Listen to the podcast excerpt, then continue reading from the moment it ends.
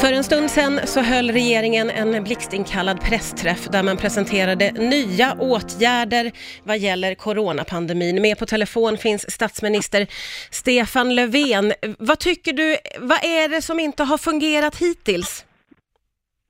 Ja, men det är tydligt att vi har inte samma hörsamhet nu vad gäller till exempel Folkhälsomyndighetens rekommendationer.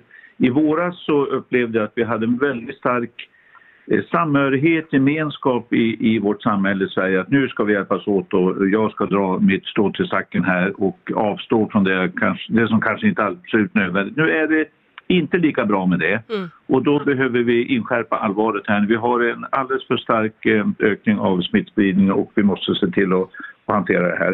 Mm. Nu eh, går vi då från att få vara 50 till 8 vid allmänna sammankomster. Hur kom ni fram till den siffran?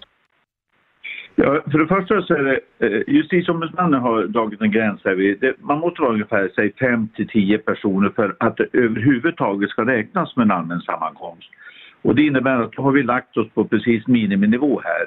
Eh, och valde åtta också utifrån att det, det är det antal som vi har eh, sagt på, på restaurangen att du får om du förutsatt att du, du eh, att det är din familj så att säga. Du får inte leta upp främmande personer. Men då tyckte vi att det harmonierar. Men det är en undergräns också för att det ska överhuvudtaget kunna vara en allmän sammankomst. Du underströk ju på presskonferensen här att det här är den nya normen. Vad tänker du kring Det det? Ja, precis att det är det. Därför att som, återigen, vi har en alldeles för, för stark eh, ökning av smittspridningen i Sverige och då måste vi nu i- istället för att eh, kanske hitta undanflykter för att kunna göra just det jag vill göra så gäller det att hitta så mycket argument som möjligt för att eh, se till att vad kan jag göra för att begränsa smittspridningen. Det här är, är en tydlig, väldigt kraftig signal nu eh, över hela Sverige att, eh, att åtta är liksom för allmän sammankomst så är åtta eh, maximalt men det är fortfarande så att man ska de flesta lever under regionala, lokala råd där man bara ska umgås med de som man faktiskt bor med.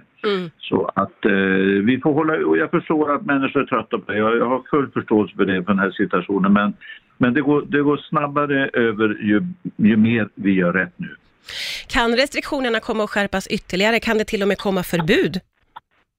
Eh, ja, alltså förbud, det är därför vi har lagt oss på miniminivåerna. Att helt förbjuda allmänna sammankomster, det, det kommer att vara... Vi har en stark grundlag vad gäller möjligheten att få samträffas och, och också demonstrationer och ja, för nu blir det väldigt små i sådana fall. Men, men, eh, så den, den, men det kan mycket väl komma andra beslut. Eh, Ser vi inte att det här går åt rätt håll utan tvärtom fortsätter gå åt fel håll så då, är, då drar vi oss inte för att fatta de beslut som krävs för att få stopp på smittspridningen och rädda liv och hälsa.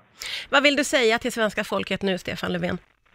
Att vi ska hjälpas åt. Vi gjorde någonting väldigt bra i, i våras här. Under en svår situation så tog vi ansvaret och såg till att själv tänka till. Vad behöver jag göra för att vara med och begränsa smittspridningen? Vi gör det igen. Jag förstår att det är jobbigt, jag förstår att det är en tröttsam situation. Men, men det blir ett värre om inte vi gör rätt nu. Så att nu, nu hjälps vi åt. Vi kan det här, vi har gjort det förr, vi ska göra det igen. Tusen tack för att du tog dig tid att prata med mig här på Rix FM, statsminister Stefan Löfven.